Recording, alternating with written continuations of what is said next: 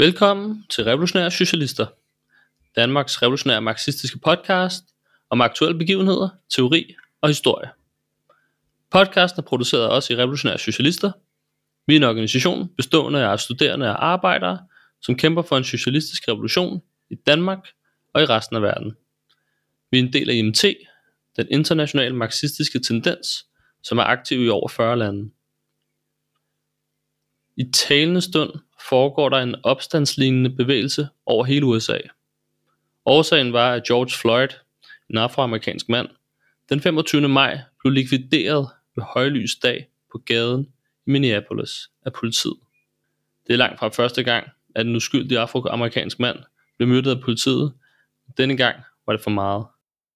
hundrede tusind vis af mennesker, især unge, fra alle baggrunde, er gået på gaden. Nationalgarden er blevet sat ind i flere stater. Politiet har været tvunget til at flygte fra deres politistationer, som er blevet sat i brand. Og præsidenten, Donald Trump, har været tvunget til at gå ned i sin bunker i Det Hvide Hus af sikkerhedsmæssige årsager. Protesterne har nu varet i over en uge. Begivenheder som disse ryster verden og ændrer bevidstheden hos millioner af mennesker, ikke kun i U S A, men over hele kloden. Vi vil derfor øh, rigtig gerne lave en episode om, hvad der sker i U S A. Men i stedet for, at jeg skal sidde og tale om det, så er vi i stedet for gået direkte til kilden. Vi har nemlig en søsterorganisation i U S A, som hedder Socialist Revolution, som er en del af den nuværende bevægelse i landet, og som har et podcast af samme navn. Vi har derfor lånt deres seneste episode om den nuværende situation, hvor Anthony Ballmer analyserer, hvad der sker. Jeg håber, at I får lige så meget ud af, hvad han fortæller, som jeg gjorde, da jeg hørte det. Jeg håber, at du kan lide, hvad du har lyttet til, og du vil følge vores amerikanske kammeraters podcast, Socialist Revolution, på Spotify, iTunes og alle de andre platforme, hvor du får din podcast fra. Du kan finde flere aktuelle, teoretiske og historiske analyser om U S A på deres hjemmeside, socialist revolution punktum org. I Revolutionære Socialister deltog vi i demonstrationen herhjemme i Danmark i søndags til støtte for protesterne i U S A. Der er en ny demonstration på søndag foran den amerikanske ambassade klokken to, hvor vi også deltager, og vi opfordrer alle andre til at gøre det samme. Racistisk politivold er ikke forbeholdt U S A, men lever også i bedste velgående herhjemme i Danmark. Coronavirusen var den tilfældighed, som har indledt en ny epoke i verdenshistorien, hvor revolution, kontrarevolution, opstand og krige er på dagsordenen. I den her situation er det vigtigere end nogensinde at opbygge en revolutionær organisation, som gør, at man ikke blot tilskuer til de historiske begivenheder, som udfolder sig, men faktisk kan intervenere i dem og ændre historiens gang. Men for det kan lade sig gøre, har vi brug for ressourcer. Vi beder derfor om din hjælp, om at støtte os økonomisk. Du kan enten gøre det ved at overføre et beløb på MobilePay på telefonnummer tres femoghalvfjerds fireoghalvfjerds seksogfyrre, eller endnu bedre, gå ind på revosok punktum dk bindestreg bliv bindestreg medlem. Her kan du nemlig blive B-medlem, hvor du overfører et fast beløb om måneden. Vi har ingen rige bagmænd og får heller ingen støtte fra staten, så alle bidrag bliver taget imod med kysshånd. Coronapandemiens haven, den nye økonomiske krise og de sociale opstande, som vi ser overalt i verden, er alle tegn på et rådent socioøkonomisk system, som ikke længere kan levere en fremtid for det store flertal. Kapitalismen må lægges i graven, en gang for alle, i kampen for en fremtid. Gå med i den kamp i dag og organiser dig hos os i Revolutionære Socialister. Du kan kontakte os via Facebook, du kan gøre det inde på revosok punktum dk, eller dukke op til en af vores politiske møder, som fra næste uge af igen er fysiske, men også bliver livestreamet fra Facebook. Tak for denne gang. Vi høres ved. When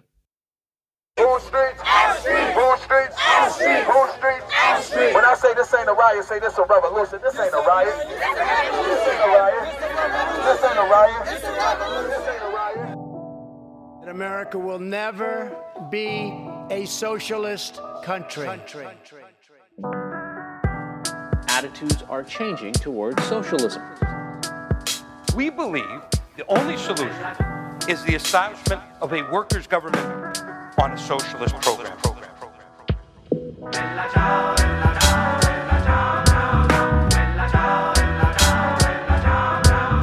American society is sitting on a volcano of discontent. The unprecedented anger across the country is starting to find an expression, with mass protests spreading like wildfire, so far in around thirty cities and rising. This pressure has been building up for a long time, and we're just seeing the beginning of what will be a prolonged epoch of crisis, of revolution, and of counter-revolution.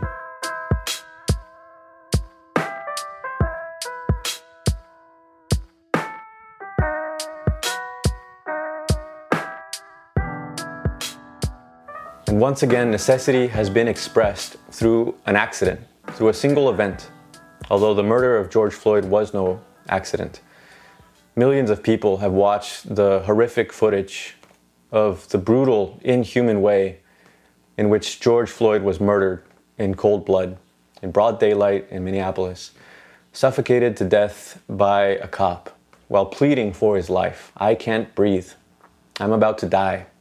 Everything hurts.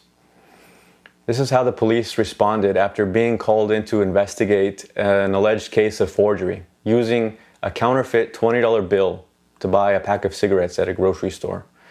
Next thing you know, the cops are forcing George Floyd on the ground, pinning down his neck, literally choking him to death. This has happened over and over. It's a repeat down to the same words of the scenes of police violence that we've seen time and time again. I can't breathe. By now, the footage has been watched millions of times. And when the cops realized that he was dead, they responded calmly.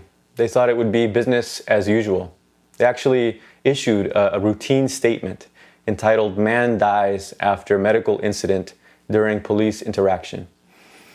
Obviously, this event was all it took to set off the storm of protest that is now sweeping the country.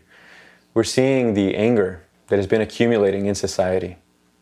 And it took no time for this movement to explode in Minneapolis.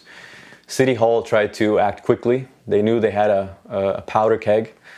They immediately fired the four cops involved in the killing, but it was too late. At a moment's notice, hundreds of protesters started to gather at the place where George Floyd was killed, and this quickly turned into thousands. This was the forty-ninth police murder of a black man in the city of Minneapolis alone. The forty-ninth since two thousand. It's the same thing in every major city. Most of them cities run by the Democratic Party, by the way. Since the Black Lives Matter movement first erupted in twenty fourteen, the number of police killings has only gone up. Over a thousand people are killed by police every year, and the victims are disproportionately black. Black people are three times more likely to be killed by police than whites. Now, yesterday, the cop who killed George Floyd was arrested and charged with third-degree murder and second-degree manslaughter. And this is the first time in the history of the state of Minnesota that a police officer is being criminally prosecuted in the death of a black civilian. That's never happened before, and it's extremely rare. ninety-nine percent of the police who have killed people in the last six years have not been charged with any crime. ninety-nine percent killed someone, took a life, and then walk free. No legal action. They just go home. We saw the same treatment with the men who murdered Ahmaud Arbery in February in Georgia. He was jogging on the street. They killed him, shot him with a shotgun in broad daylight, and then just walked free for months until the footage of the killing went viral. For every police murder that catches the national headlines, there are countless other black lives that are being taken, and their names don't make it into the headlines, and it happens every day. So it might appear that not much has changed since twenty fourteen, except something has changed. The mood in the streets is not the same as it was five or six years ago. There's a discontent in society that is a lot deeper now. And this brutal violence goes beyond the images that you see in the footage. It's not just that black lives are being threatened and hunted by individual police, although that's the reality for millions of black people who are not even free to walk down the sidewalk or go jogging without having their lives threatened. And it's not just the, the direct police terror. Black lives are threatened by the entire capitalist system. This is a system which revolves around the enrichment of a small minority while making life impossible to live for millions of black people and for the working class as a whole. It was Malcolm X who said, "You can't have capitalism without racism." And in the last couple months, in the context of the crisis and the pandemic, we can see just how hardwired racism is in this system. As the capitalists force the economy to reopen, even though the death toll continues to rise, now we're well over one hundred thousand lives lost in the U S. But it's not the capitalists who are putting their, themselves at risk, it's the workers who are being sacrificed for this system. Yesterday's low-wage service sector workers are now being called essential workers, and they're being used as cannon fodder for the economy. Once again, we see that black lives don't matter to the capitalists. Only their profits matter. That's the ugly reality that this virus is exposing. You look at the death rates among black Americans in this pandemic, it's more than double the death rate for whites. And in places like Michigan, Wisconsin, Kansas, Missouri, black residents are six or seven times more likely to die from the virus as whites. That's not a medical issue, that is a class issue, and it's a result of the deep-seated racism of this system. You look at places like Detroit, one of the hardest hit areas in the country. Even before the pandemic broke out, it was a hotspot for respiratory diseases. Why? Because it was the home to the country's largest garbage incinerator. For decades, it's been burning trash that was brought in from all over the Midwest, even from Canada, and people were breathing this. Almost ninety percent of the residents living within a mile of the incinerator were black. Uh, the E P A estimates that seventy percent of black people in the U S live in those kinds of conditions. Counties where there are unsafe levels of pollution. So for every black person suffocating under the knee of a cop, there are tens of thousands suffocating from the conditions they're living in. Meanwhile, the city hospitals that serve primarily black and brown people are the ones that are being shut down and sold off to be turned into luxury condos. You saw that happen in Hahnemann Hospital in Philadelphia. That's what the capitalist system offers us.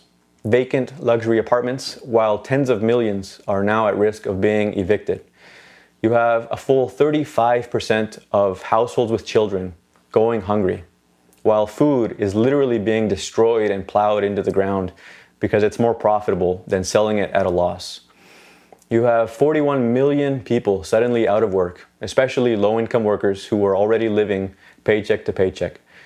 So you have all of these factors, a world moving into a depression, making it impossible to live. And in the midst of all of this, you have cops continuing to kill innocent black people. All of this is part of the background to the anger we now see across the country. These conditions are the kind of fuel that can ignite a revolutionary upheaval. We saw last year unprecedented civil unrest all around the world. A quarter of the countries on the Earth's surface had mass uprisings. And the idea that this could spread to the U S is not so abstract these days. In fact, it's happening now. In Minneapolis, we've seen five days of mass demonstrations, which have not only been brutally attacked by police, but also by the media, which frames it as violent chaos and rioting, and predictably focuses attention on the fires that have been started and the windows that have been broken, instead of on the police violence and the mass arrests. Although they did cover the, the treatment of a C N N host who uh, is black and Latino, arrested on live T V in the middle of a report. And then you have Trump, the racist billionaire in the White House, calling the protesters thugs and threatening to bring more violence. Meanwhile, the uprising has continued. On Thursday night, protesters managed to take over the city's third police precinct, which they set on fire, forcing the police to evacuate. Last night, they defied the eight o'clock curfew and even forced National Guard troops to retreat at one point. Protesters started assembling also at the fifth police precinct, preparing to overtake that one too, although so far the, the police have not fled that one. But unlike some of these other instances of destruction of property and fires, many of which are, you know, these are actions that are being invited by undercover police agents in the crowd, or they're actions of just isolated individuals. That's one thing. But the act of taking a police precinct, that's fundamentally different. That is a de facto act of insurrection. And a lot of people look at these scenes and they're shocked to, to think that's, that's Minneapolis. These are American cities. But this is exactly the kind of scenario that the strategists of the system and military leaders in the U S have been anticipating. In normal times, the military doesn't get involved in, in domestic policing duties. But for months at the Pentagon, there has been talk of invoking the Insurrection Act, legislation uh, that would allow federal troops to be deployed domestically in order to maintain uh, law and order in a situation where law enforcement is overwhelmed in the face of civil unrest. Over the last uh, couple months, National Guard troops have been deployed in almost half the states, mostly to support logistical tasks in, in the fight against the pandemic. But it wasn't hard to imagine a scenario where we see this kind of measure being enacted more broadly. And that's where we are now. When you have military-grade Predator drone circling Minneapolis, providing surveillance from twenty thousand feet. And on the ground, you have over a thousand National Guard troops deployed in Minnesota to attempt to restore order. And this morning in, in Georgia, there was a state of emergency declared, five hundred National Guard troops deployed in Atlanta. Those are state-level troops. But the Department of Defense, the, the Pentagon, has now ordered the Army to prepare military police units to deploy to Minneapolis. And at the direct request from Trump, active duty units of, of at Army bases across the country are now being told to prepare for deployment. And the, meanwhile, the protests are spreading to major cities across the country over the last few days. There was even a sizable protest in Washington, D C that made its way right up to the White House. The Secret Service had to put the building on lockdown while Trump and the press were inside, and they could hear the protesters from outside the windows. You have this, this movement in New York, L A, Phoenix, Denver, Louisville, Memphis, Saint Louis. The, the list goes on and on. Kentucky, you have the, the um, actual uh, live rounds were, were being shot. And despite the pandemic, you know, this is taking place around the whole country. People are pouring out into the streets. Young people, working class people, blacks, whites, people of all backgrounds, of all ages. There is a general widespread rejection of this police terror. And it's not just in, in one city. In fact, there have been so many police killings of innocent black people in the last couple months that in many of these cities, people are marching not only in solidarity with George Floyd, but they're marching to honor the, the memory and to demand justice for local people that have been killed in their own cities. In Brunswick, Georgia, where Ahmaud Arbery was killed in February, there are now marches for Ahmaud. And in Louisville, where seven protesters were shot, they were, they were hospitalized now, um, people were marching for Breonna Taylor, a twenty-six-year-old E M T who was killed in her own home by police two months ago. And in Phoenix, they're marching for twenty-eight-year-old Deion Johnson, who was killed by police after they approached him uh, for sleeping in his parked car. This rage is shared by people across the country, but there's also a sense of exasperation. For six years, we've seen one mass expression of discontent after another, and yet the killings continue. And people are expressing a sentiment of being fed up. When will it end? What will it take to make this stop? And that's an important question for this moment, when we clearly have the makings of what's becoming an explosive mass movement. What will it take for this movement to succeed? How can it develop into something beyond an expression of rage?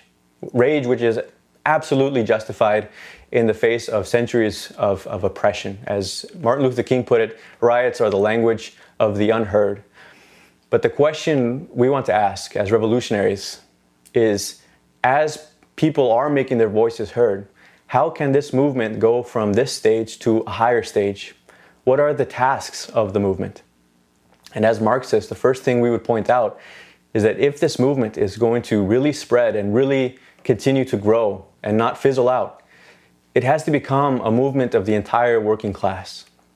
When we're out on the streets demanding justice and threatening to shut it down, bring the system to a halt, we should keep in mind that it's the working class that has the power to shut the system down. If working people withhold their labor, everything grinds to a halt. And a general strike in, in Minneapolis, it wouldn't be the first time that there was a general strike in that city. We should study the lessons of the nineteen thirty-four strike.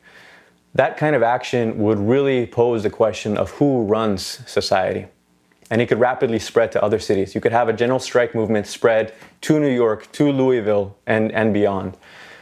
A number of, of unions have made statements expressing solidarity with these protests and condemning the police who killed George Floyd, who himself was a truck driver.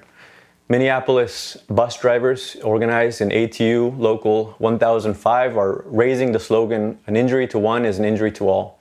And they've taken the initiative of thwarting the efforts of the police to conduct mass arrests by refusing to transport uh, police to the protests or to allow their buses to be used to transport arrested demonstrators away to the jails. And in New York, we're seeing the same thing. Last night, a city bus was commandeered by N Y P D and filled with arrested protesters. They wanted to haul off, and the driver refused to drive it. He parked the bus in, in the middle of a huge cheering crowd and stepped off the bus. And nationally, the Transport Workers Union is instructing its members to refuse work, uh, to work with the police, and is showing solidarity with the protests. So we are starting to see some promising signs that parts of the labor movement are beginning to understand this fight against police brutality as their own fight, as part of the class struggle. And they're taking steps to show class solidarity. Some workers are even organizing Black Lives Matter committees in their unions.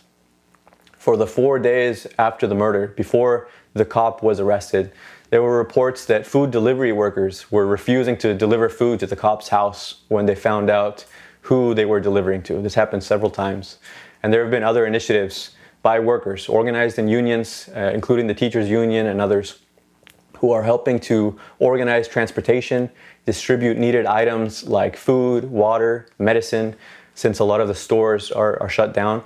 At the demonstration, some union workers have been helping to distribute masks and hand sanitizer.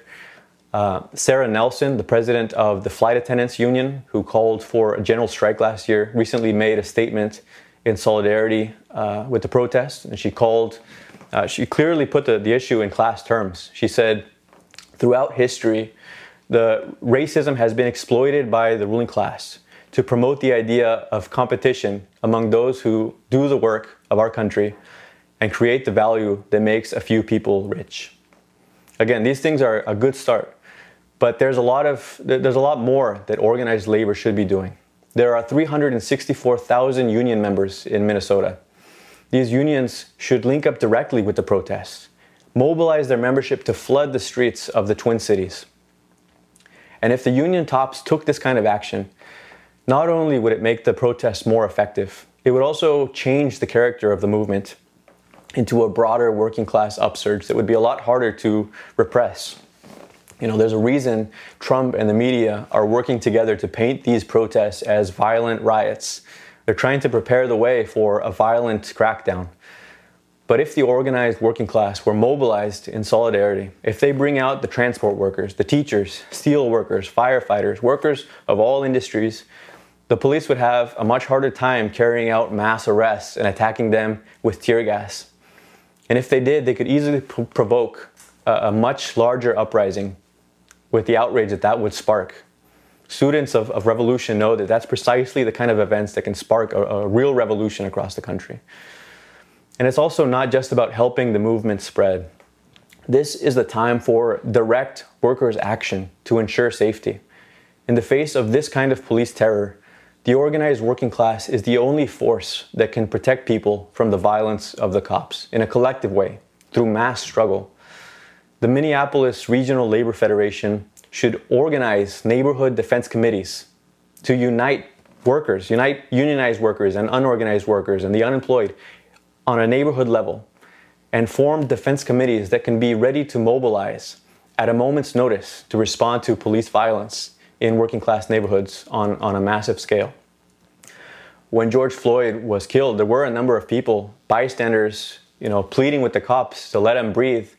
But if there had been a workers' defense committee in that neighborhood ready to respond, you could have mobilized a crowd, very quickly overwhelmed those cops who might think twice about executing an unarmed man if they're encircled by thirty or fifty workers from the neighborhood. That's the only way to maintain safety when the police are the source of daily terror for millions of working people. The working class can only rely on its own forces against repression from the capitalist state. And there have been growing calls for measures like community control of the police or community review boards, but we should consider the, the nature of the state. This apparatus exists purely to defend the privileges of the capitalist minority They defend the inequality and private property, and that brutality is hardwired into capitalism. You can't uproot that brutality without uprooting the system as a whole. As Martin Luther King put it uh, toward the end of his life, these are problems that cannot be solved without talking about billions of dollars. You can't talk about ending the slums without first saying profit must be taken out of slums. Capitalism is the problem. That's the revolutionary conclusion that Martin Luther King and Malcolm X arrived at toward the end of their lives before they were assassinated by, by agents of, of the capitalist system. And it's a co- conclusion that will be drawn again in the near future by millions. In fact, people are already drawing revolutionary conclusions in the U S. Trillions are going to bail out the banks and corporations who have enriched their shareholders over the last decade like never before, while millions literally go hungry. That's what capitalism offers. What we need is a government of the working class that can take over the vast wealth of the banks and monopolies, bring the Fortune five hundred companies under public ownership and democratic workers' control. And that would make it possible to rationally plan the economy to dramatically raise living standards. Under a workers' government, we could establish a minimum wage of one thousand dollars a week, a shorter work week of just twenty hours, which could then be reduced even more. Rent could be capped at just ten percent of income, and everybody could be provided with decent living conditions. Homelessness could be eliminated virtually in a matter of, of weeks when you have all of these vacant uh, homes owned by speculators. And we could pass universal health care, universal education. We could start uh, a massive program of useful public works, starting with the neighborhoods with the highest unemployment.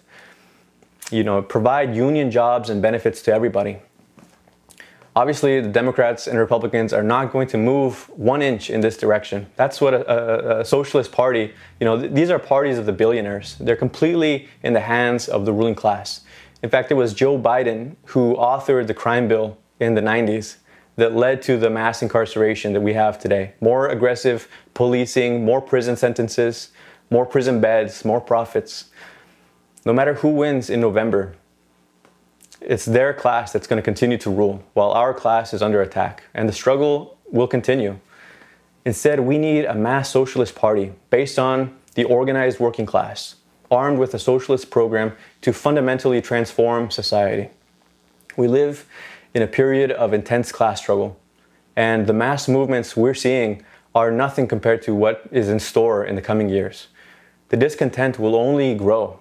Capitalism will continue to sacrifice black lives and the lives of workers and young people until the working class can bring it to a stop. Only by overthrowing capitalism and building socialism can we achieve reparations for centuries of racist oppression and exploitation. In fact, the very future, uh, the survival of humanity on this planet is threatened by the continued existence of the capitalist system.